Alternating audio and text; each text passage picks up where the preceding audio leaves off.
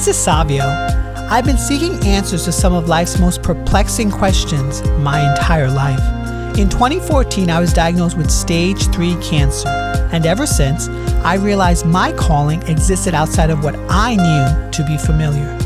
This podcast is your home for survivors like myself and those who are searching to find meaning to their why.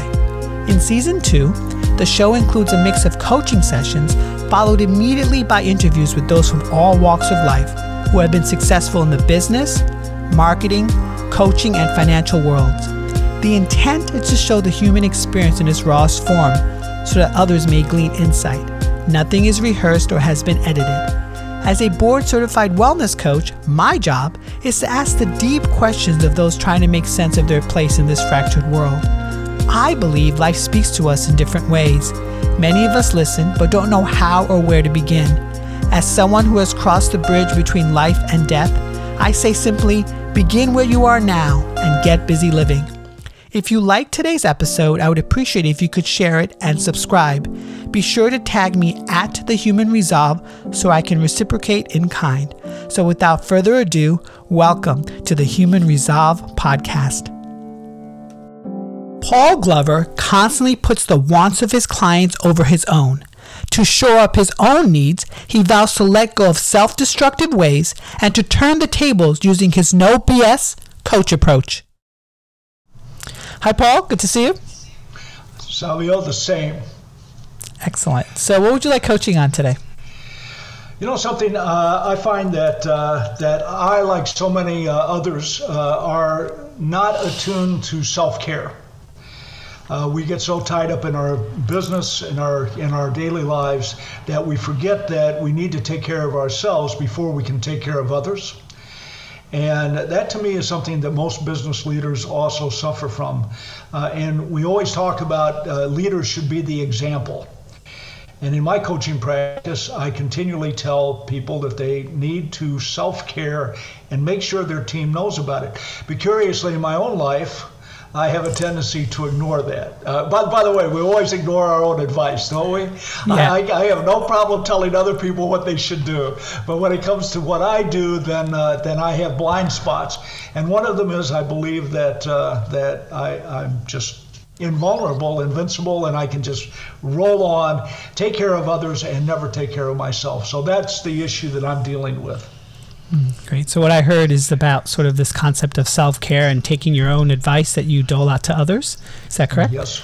Yes. Yep. So what would be a fantastic outcome for today? Uh, actually, I guess more awareness of first the need for self-care, but second, perhaps some uh, some suggestions about what that should mean. Mm. So the need for self-care and suggestions. Mm-hmm. Okay. So I when mean, you I've think of the, let me well, let me tell you, I've got the basics down. I realize you, you should get more sleep, you should get exercise, and you should eat correctly, and I don't do any of those. Okay, so more sleep, exercise, and eat correctly. Out of those yeah. three, which one is the top one that you do the least? Do the least is probably sleep. Sleep. Okay, so yeah. what what's a typical sleep day for you? Probably four hours. Four hours. Have you yeah. always been able to function that way? Yeah, oh yeah, absolutely. It's uh, it's a habit, and uh, I developed it and have not been able to overcome it, even though I read all the research about the need to do an ample amount of sleep. Uh, and the problem is, of course, I think I function well. It's a blind spot because I think I should I could function better.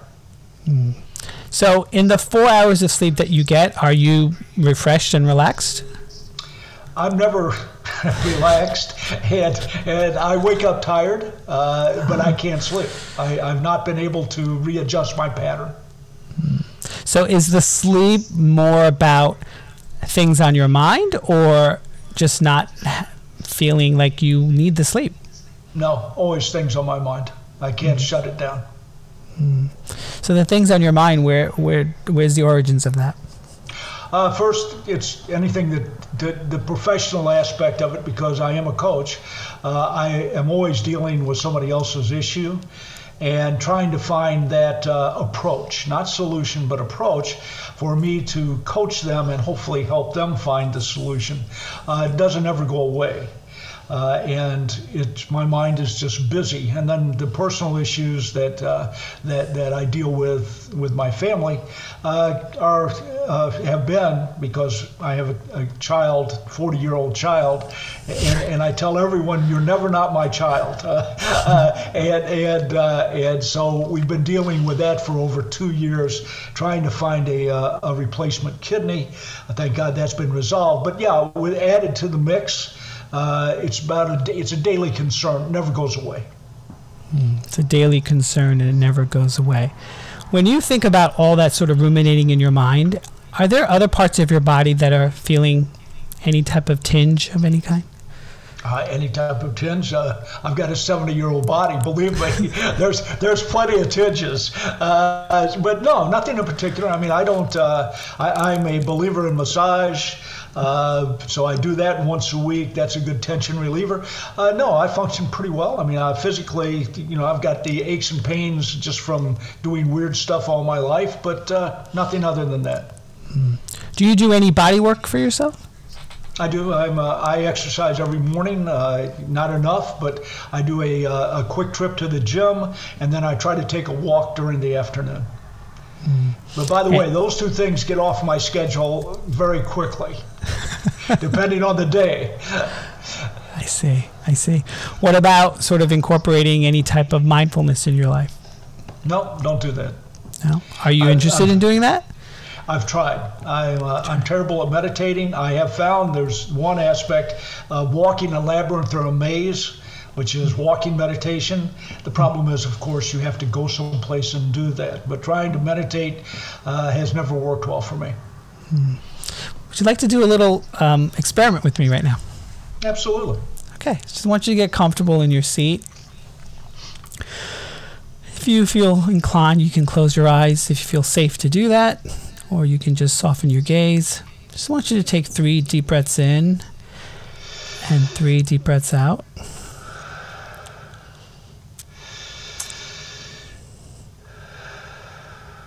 I just want you to visualize all that sort of ruminating in your mind. Just picture it like an elevator. So you're on the top floor with your mind. I want you to, on the count of three, try to go down into your belly when I go to one. So three, two, one. What's happening, Paul? Well, you get a relaxation in your shoulders and uh, throughout the body to your stomach. Hmm. Is there any sort of prompting of any kind in your body? No. no. When you go into your belly, do you feel or sense anything? No. No. If you move into your heart, do you feel or sense anything?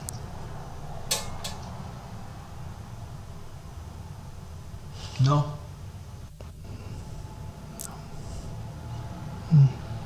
What's your mind saying right now? it's saying, when is this going to be over? when is this going to be over? Okay, you got to tell me more about that. I, it, it just doesn't feel comfortable to me. It doesn't feel comfortable. No. Hmm. Hmm. Have you always, um, you know, you mentioned earlier that, that your default is the mind, but has it always served you well? Well, when you say serve me well, obviously choices, bad choices, and good choices. I have I have more bad choices than good choices, so I'm not sure that my mind has served me well. Mm-hmm. Could you resource any of the other parts of your body to serve you well in this in this um, you know in all the things that you need to face in this life? Mm, I need a more exp- an explanation of that. What does that yeah. mean? Yeah, so you mentioned that your mind has served you well, and then sometimes it hasn't due to bad choices. So I asked you to sort of go and resource, you know, your belly or your heart, and you said there wasn't really much that was prompting you. So I was just wondering, is there anything that those two, uh, you know, organs can sort of help you with in your in this life? I don't know that. No. no. Does, nothing comes to mind. Hmm. So when you think of sort of self care just generally, what does it like? What's your idea of self care? well, again, my concept is that if I am to take care of others, I need to take care of myself first. That gives me the the energy, uh, the wherewithal, uh, the sustenance to actually perform my coaching opportunities and, and take care of my family. So I recognize the need for it. Uh, it's something that I, again, I coach others to do and, and put together a program for them. And I try to put together a program for me. My problem is I don't follow it. Mm-hmm. I'm really good at the planning, it's the execution. Mm-hmm. So, what do you think stops you from following through? I first other things. I am I'm prone to reprioritizing based on what I recognize as others' needs. So where I and, and a part of that is taking care of others. I think coaching to some degree is that. So if there is, for instance, if uh, I'm planning to take a walk at six o'clock in the morning or go to the gym, and I have a client who calls or indicates they need to talk, that that's immediately what occurs. I put aside the plan and I move to that as a priority. So what if the opposite happened? What if you put yourself as a priority that day as as opposed to the client? What would happen? Well, I'm not sure what would happen. It depends on what the client has to talk about. And until I, I, I always make the assumption that if a client contacts me out of the schedule, that it's that they need to that something going on and, and most of the time there is uh, otherwise people stick to the schedule so uh, to to do, to do not not prior, reprioritize and put them first would probably not it would not set well with me. I would not be comfortable with that.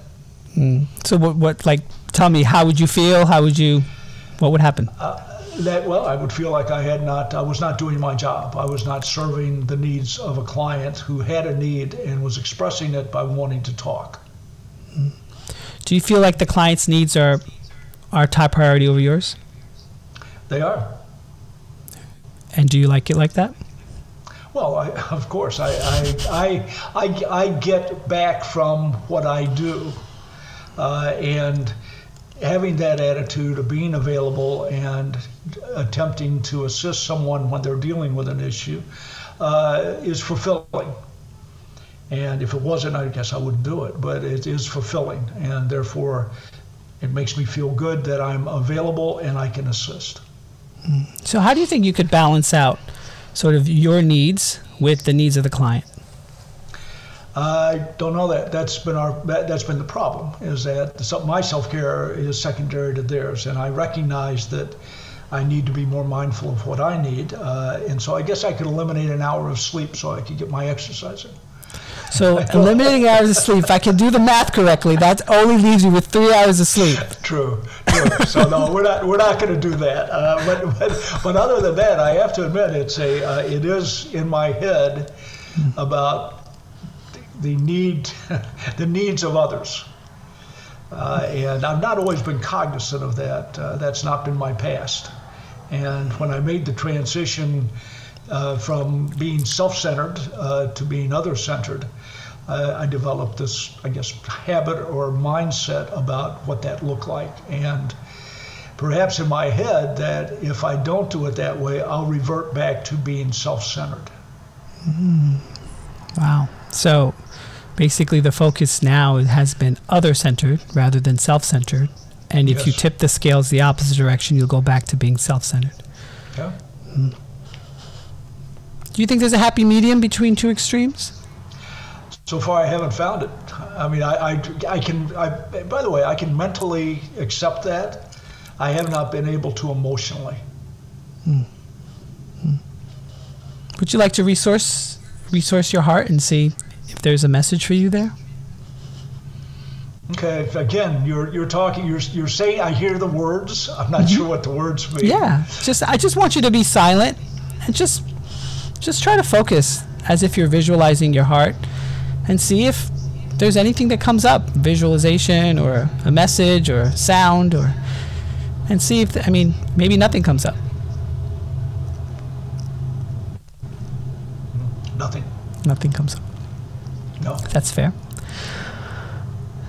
So, Paul, how do you think you can sort of rectify another area of self care that you mentioned? You mentioned sleep as being a priority, and then you mentioned some other ones. How, how do you think you can sort of make those a priority in your life? That's that is the question. I don't know that. I, I understand. Like I said, I can I can rationally understand the uh, the need for that balance. I just have not been able to get there emotionally. And again, I think I, it is a. Uh, I can tell you why I think that already did. That I, I've transitioned because of my experiences uh, from being self-centered to being other-centered because I realized being self-centered was ultimately destructive for me and uh, it led me to, to bad choices and to bad outcomes.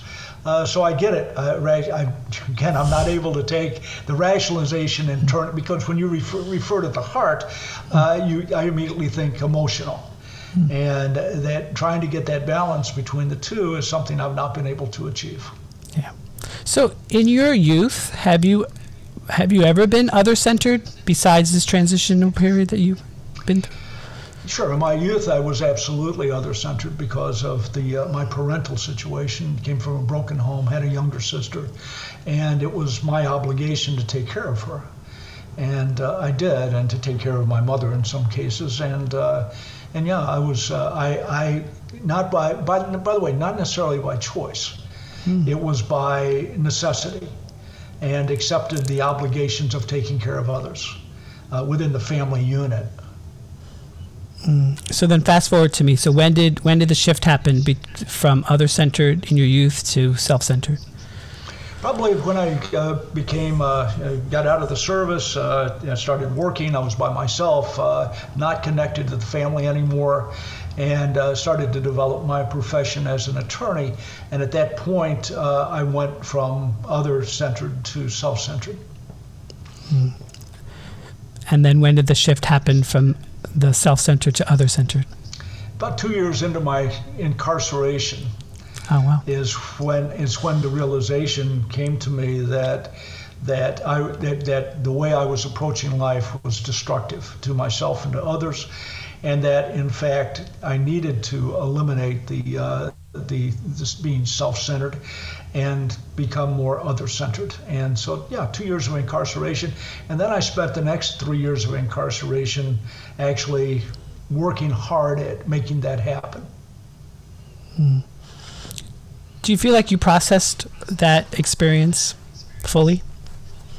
Well, I think I, I, I think I absolutely processed it fully. I'm not sure that I processed it correctly ah. because it was not a balance. It, it, it was one or the other and that that continues to be the issue is that I apparently I need more therapy, but but but I've not been able to find the balance because it feels to me like it is one or the other. I can't get them to mesh to where I could say no to a client rather than yes. Mm-hmm. By the way, I preach, I coach saying no uh, as a part of anybody's life. Uh, that you need to say no. That uh, otherwise, people will take advantage. They will. Uh, they will be forever attempting you to get some you to do something you shouldn't do. Hmm. What do you think some of the keys were for your survival during that time? Which time? The time in time in incarceration. And, so, so, many people right. falter. Uh, they do, uh, I, and I think that uh, that for the first two years I did. Uh, the first two years of incarceration was spent on revenge fantasy. Uh, how, how I was going to uh, get even with all those that had caused me to be incarcerated. It was only when I finally accepted responsibility for myself and my actions that, that I was able to make that, make that transition. Uh, but it took two years of, of battling the demons of revenge and being self centered that I, did not cause any of the things that happened to me, uh, even though it became apparent at some point that, that all of my uh, wounds were self inflicted. Mm. All your wounds were self inflicted and taking yeah. responsibility. Yep. Mm. So, I don't know, do you think there's any wisdom in that? Taking responsibility and right now in trying to figure out the self care aspect of your life? Absolutely. I don't. I. It, it, never has felt like I should be counting on someone else when it comes to self care. I think that, that by its, by definition, self care, even though it requires support, is something that each individual has got to deal with. Is there anyone in your life that you admire who just has this balance going on really well?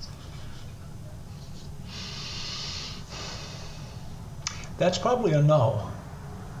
I, mean, I think that most most leaders struggle with this and and are work, may work at it, but are very bad at it. Uh, and again, I think that if you're an effective leader, a part of that is uh, are you a servant leader? Mm. And the mindset of a servant leader is to do exactly that. And I do believe that people, leaders, will sacrifice themselves uh, for others. And by the way, that, that's a terrible attitude.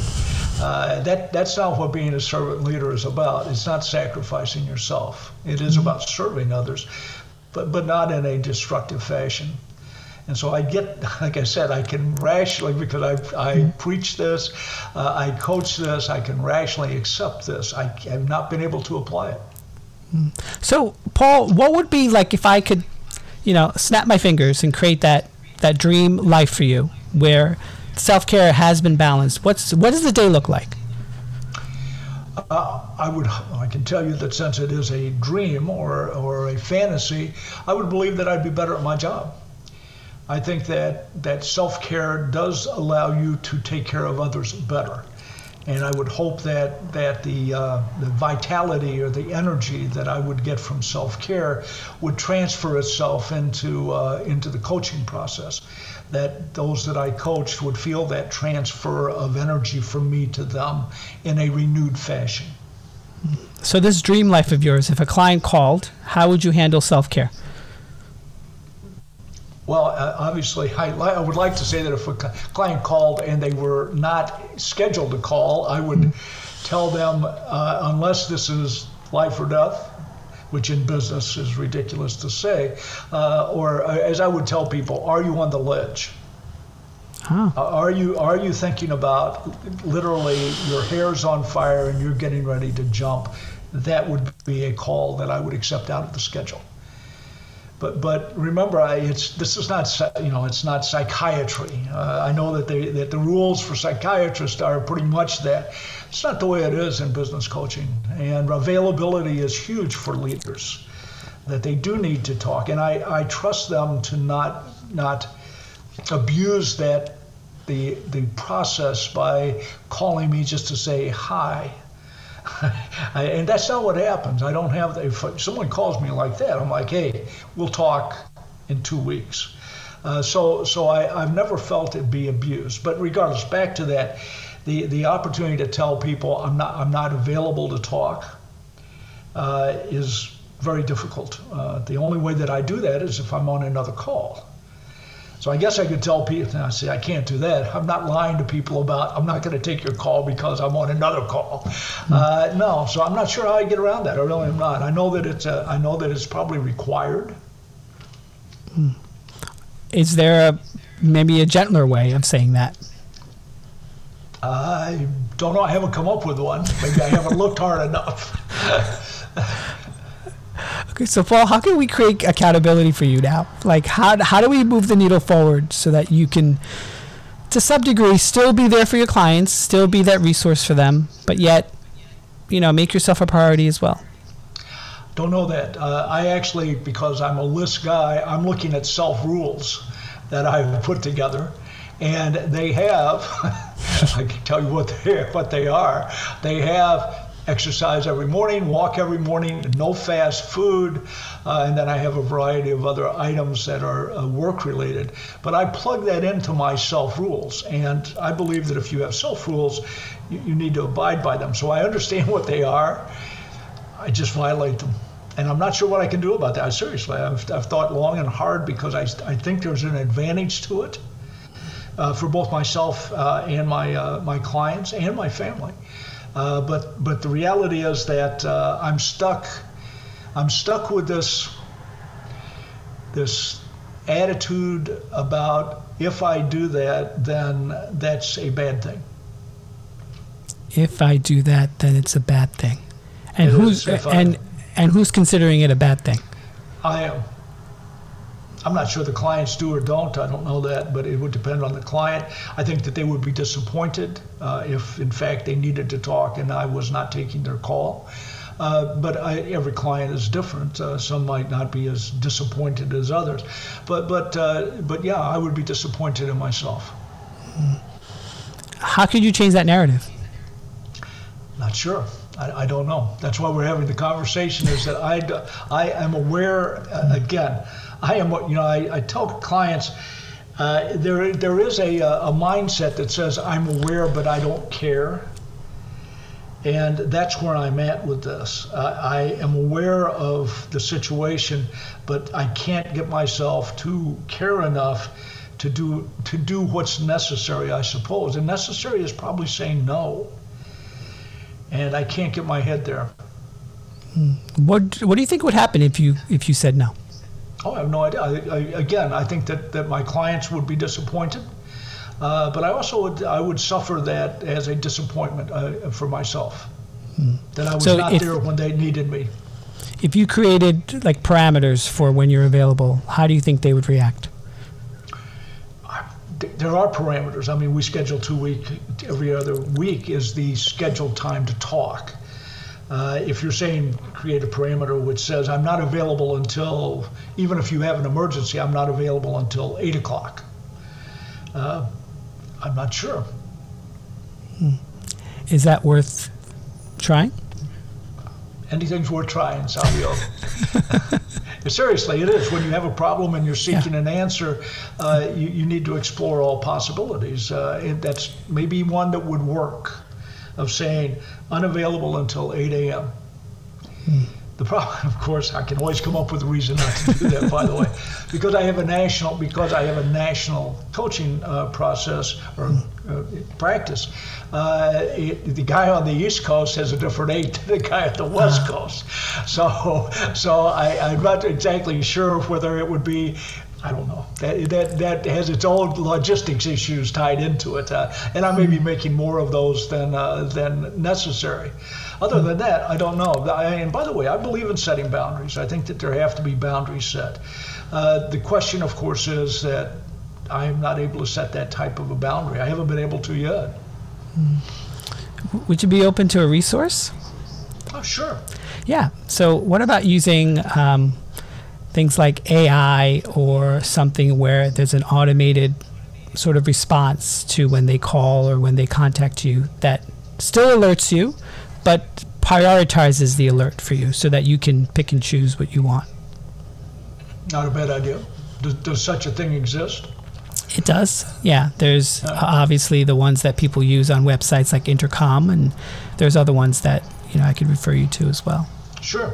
Absolutely. Hmm. So, Paul, we talked a lot about sort of, I don't know, this sort of idea of self care and sort of saying no and how that sort of works in your life now and how you prioritize your clients versus yourself and sort of knowing exactly what you know you should do but don't really practice. How does this all sort of shake up with you right now in terms of like moving forward? Well, I right now, I have no problem moving forward. I'm not sure that there's a solution to the issue. I guess again, as I said, and I did it jokingly, but maybe there's some some truth to that. Perhaps it does require therapy to uh, unbind this uh, this mindset about it's either one way or the other. There's no there's no middle area. You'd like to think there was some middle area, mm. uh, but no. Mm. And then, like with the sleep, if it was sort of increased to six hours or eight hours, do you think you would be more productive? Uh, probably six hours. Eight hours sounds like too much sleep. six hours, maybe. I think uh, it's very possible. Yeah. Yeah. And have have you looked into any, you know, nutritional supplements or any sort of additives that can help you gain that? Uh, no, I haven't. No. Would you be interested in looking into that? Sure. Yeah. Of course. Excellent, Paul. So we've discussed a lot. I mean, how does this, you know, how does this all feel? It feels all right. Yeah, sounds like there might be a couple of things I could look into that I haven't thought about before, so that's always a good sign. Okay, excellent. Well, Paul, we're pretty much at the end of this sort of coaching portion, so I want to transition into the interview. So, tell my audience more about you. Sure. Uh, I, uh, I bill myself as the no BS workplace performance coach. I'm not a life coach. Uh, I work exclusively with businesses and uh, individual entrepreneurs who need to move from where they are to where they want to be. Uh, and so my process is all about that. And the no BS uh, actually is probably a reflection of skill sets. Uh, I have a rather checkered, checkered history that led me to coaching. Uh, I was a union organizer and uh, early on in my life, and that's led me to uh, because union organizing is is people say that you're selling it. You're not really selling union or you're not selling unionization. What you are selling is a concept, an idea. And the ability to do that and do it successfully is a skill set because you have to show a vision. You have to have a purpose. And uh, everybody thinks that unionization is about money. Seldom is it about money. It's about treatment. It's about how people feel in the workplace. Are they respected? So, so the ability to understand what is required to generate purpose is a skill set that I have developed just because of my past and I'm able to bring to the coaching process because leaders often uh, know what they want their vision to be but have difficulty communicating it to the employees. And you need to align the employees, everyone who, uh, who works with you on achieving your vision. And so that's a part of what I do. I bring that skill set there and I'm able to help people formulate and implement the communication process of their vision. Uh, so that was the per- first part of my career. The second part of my career was I became a, uh, a labor employment lawyer and practice trial work in the city of Chicago. So uh, I tell people that's where I sharpen my bullshit antenna because because I never had a client that would tell me the truth. Uh, that's wow. normal, by the way. Oh, the clients refuse to tell you the truth. Wow. Uh, they well, first they want you to think the best of them. And they want, because in their mind, that means you will relate to them in a more positive fashion, and therefore you will defend them more robustly. Well, that's not true, but it doesn't matter. It's how they look at it. And so uh, I developed a, a real good BS antenna, and that's absolutely essential when dealing with successful people. Because, because successful people either don't know what their weaknesses or blind spots are, or if they do, they don't want to admit them. And as I engage in the coaching process, I'm alert to their defensiveness or their, their attempt to hide what they need to address. And what I get paid to do is tell people the truth as I see it, not the truth as they see it or anybody else see it, but the truth as I see it.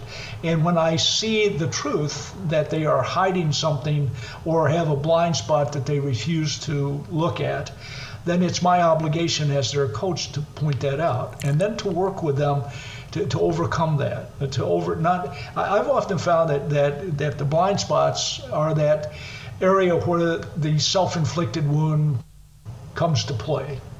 If we don't see it, we don't know how to avoid it. Uh, then, if we do see it, we need to know what to do about it. Because successful people are the most difficult to uh, coach. You say, we need to make you better, and one of their resistance, once, by the way, everybody is good at the beginning about saying, I'm absolutely committed to the process, and yes, I recognize I have to get better, until the work begins. And at some point, the work becomes hard.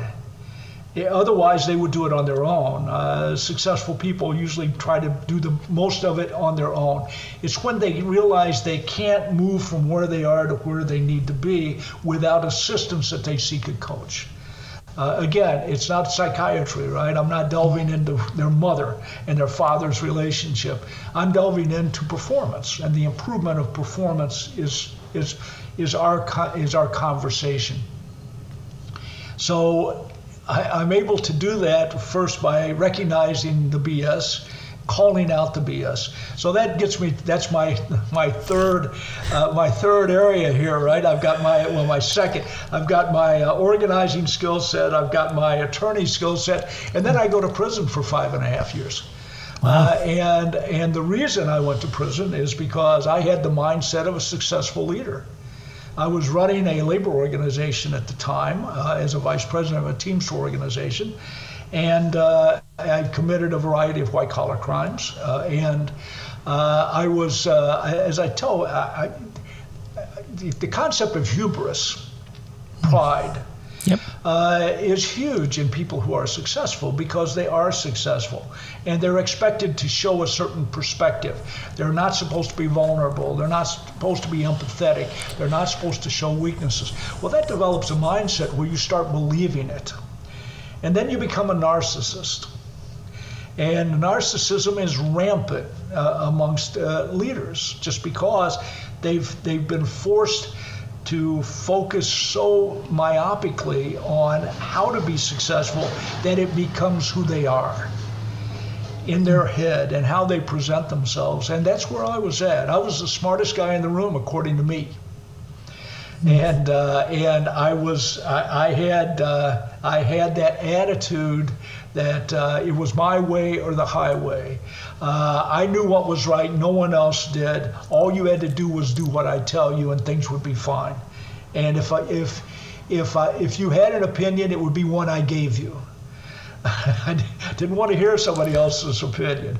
So I had all of those characteristics, and I believe that many leaders, not all, but many leaders, share those same characteristics. There was actually a study that came out a few years ago that the personality of, uh, of a CEO, of a, five, a Fortune 500 CEO, and a uh, serial killer were the same. Wow. So, oh yeah, it, those traits, those traits are there.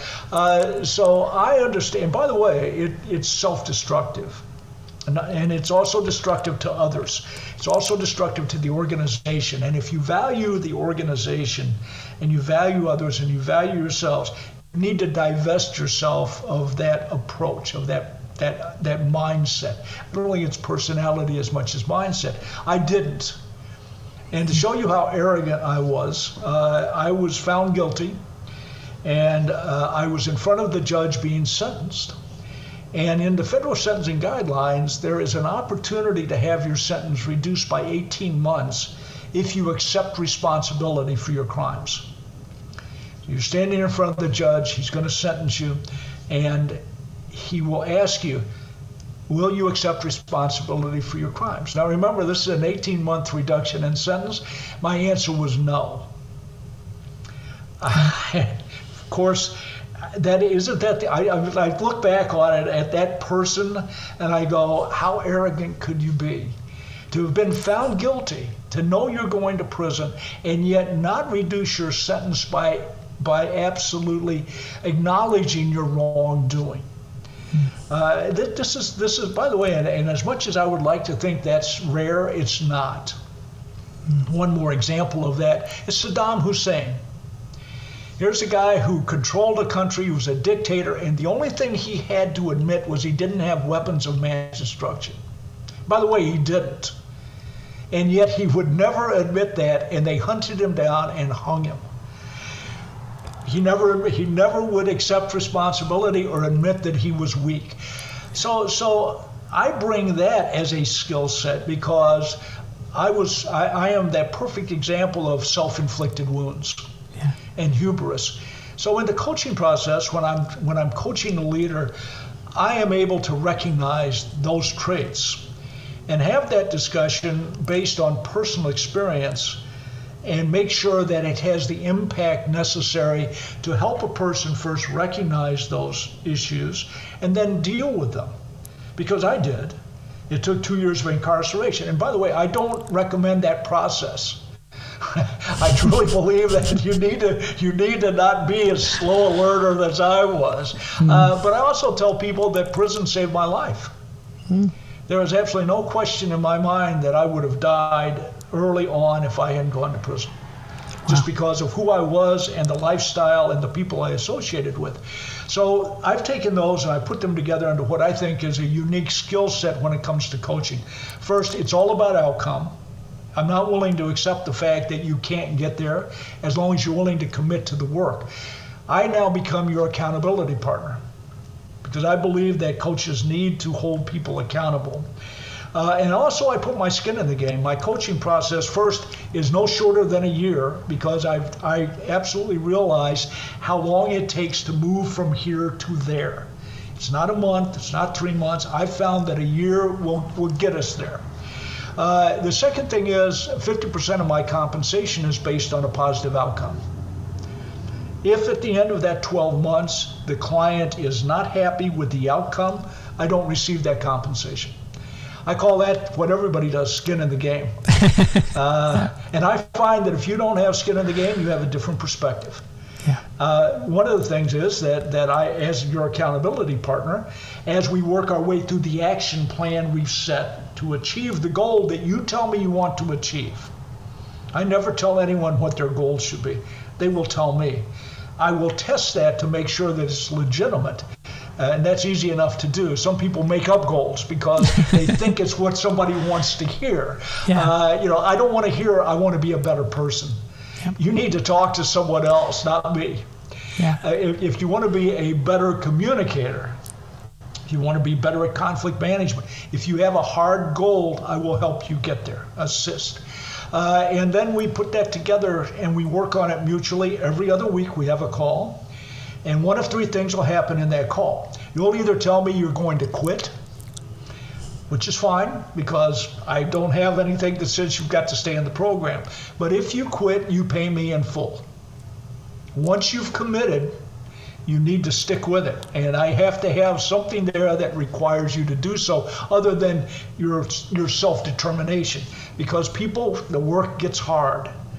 And when the work gets hard, there has to be some motivation beside yourself. And I recognize internal motivation is better than any other motivation, but it doesn't hurt to have somebody nudge you keep you yeah. going. You create momentum. Uh, and so you'll either tell me you're going to quit, which I'm like, okay, good to know, write me the check. Uh, the second thing is you're going to tell me you did whatever we agreed you were going to do, because every two weeks has an action step that needs to be taken. And we, we talk about that, we, we look at what it means, and then implementation, of course, is entirely on the client. I cannot implement the plan, uh, I'm not there. That's fantastic. You get hugs. Yeah. Right. There's there's and so many great so many great things you mentioned there. I, I wanted to sort of ask you with like sure. sort of this element of like young leaders. How do you think a young leader who's just starting out cannot make the same mistakes? What do you think is necessary or needed? I think the, I think the first thing they need to do is get a coach who has some experience or a mentor. You you can't do this because you believe me, if you've not walked the path, you don't know the path. And I understand everybody goes, well, my path's going to be different. Uh, I, I do, uh, I do uh, pro bono speaking to law students. And when I tell them about my experience, the first thing that they look at, they look at me and they go, well, that's not me. Well, when I, when I graduated from law school, that was not me either. I was an idealist. I was going to help help people. I was going to, to practice law for the benefit of others. No, I didn't come here saying I think I'm going to loot the pension fund. Uh, that's not how it goes. What happens is there's a transition, and if you're not aware of the transition, it occurs. Uh, lawyers are extraordinarily arrogant. They're expected to be. They're expected to have all the answers. And as you become successful, you become even more arrogant. And then you start to believe you deserve. And if you start to believe you deserve, then you start to do things so that you get what you deserve. Uh, there is a pattern to this, and I have 10 steps that I go over the law students with. And I tell them, You're looking at me saying, Well, that'll never be me. I hope not. But let me tell you that it could be you. So, what you need to do is understand the perils mm. of every journey to wherever you want to go. And you can't do that because you don't know what they are unless someone talks to you about them.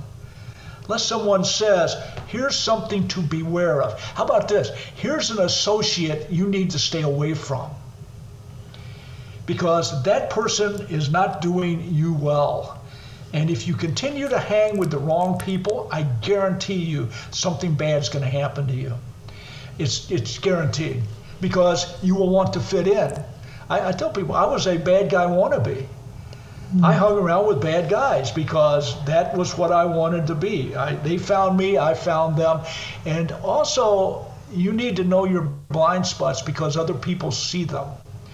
And they will take advantage of your blind spots for their advantage. So I absolutely believe that at the very beginning of your career, you need to seek out someone who has traveled a similar path and have them there for advice if nothing, if it's a mentor, that's fantastic. I think a coach is even better, but most young people are like, well, I can't afford a coach. Well, you don't know whether or not your company wouldn't provide that. How about if you explore the opportunity?